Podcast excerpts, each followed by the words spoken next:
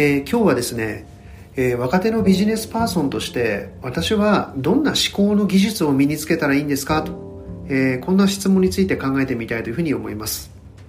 思うに考えるで思考ですよね、まあ、考え方考えるメソッド、まあ、いろんなことがありますけども最も基本的なものというのはですねやっぱり昔も今も論理思考というやつなんじゃないかというふうに思います。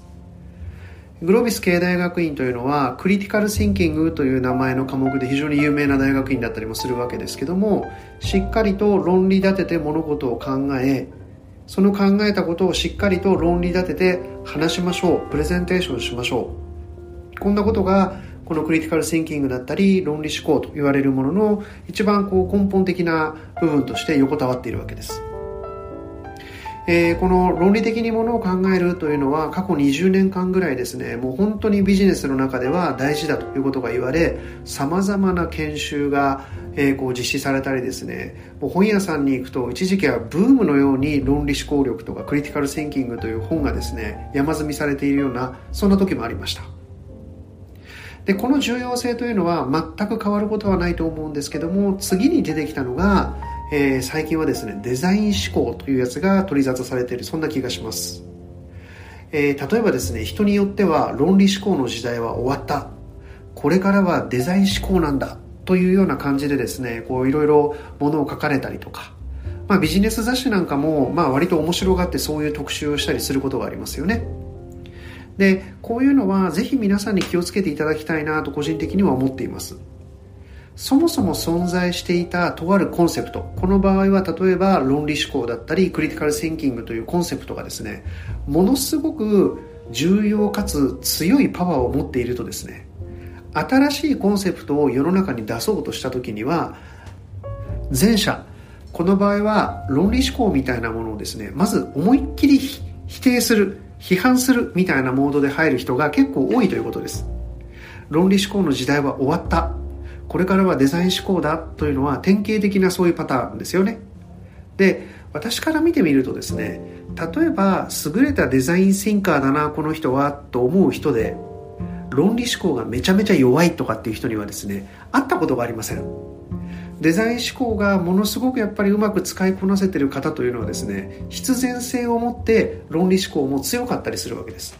ここがなかなか理解されにくいところなんですけどもなんとか思考〇〇思考というようなものはですねおは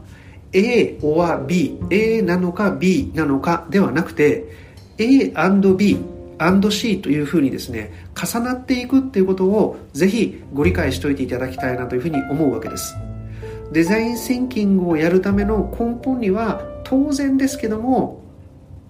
クリティカルシンキング論理思考そういうものがなければならないわけですよね。で今度デザインシンキングっていうのがだいぶ世の中でルフしてきた後はですね今度はデザインシンキングはもう古い。これからはアート思考なんだみたいなことをおっしゃり始める方っていうのはまた必ず出てくるわけです。で一瞬こうブームになったりとかするわけなんですけどもこれも押して知るべしと。いう感じですよね。論理思考も大事だしデザイン思考も大事だしアート思考も大事であるっていうことがどうもうまく理解されないままにですねデザイン思考を学ぶべきなんでしょうか論理思考を学ぶべきなんでしょうかみたいなことがたくさん質問として寄せられる。何か世の中がもうシンプルに混乱しているっていう状況に対して、えー、もう私としてはですねこれ全部必要ですよと。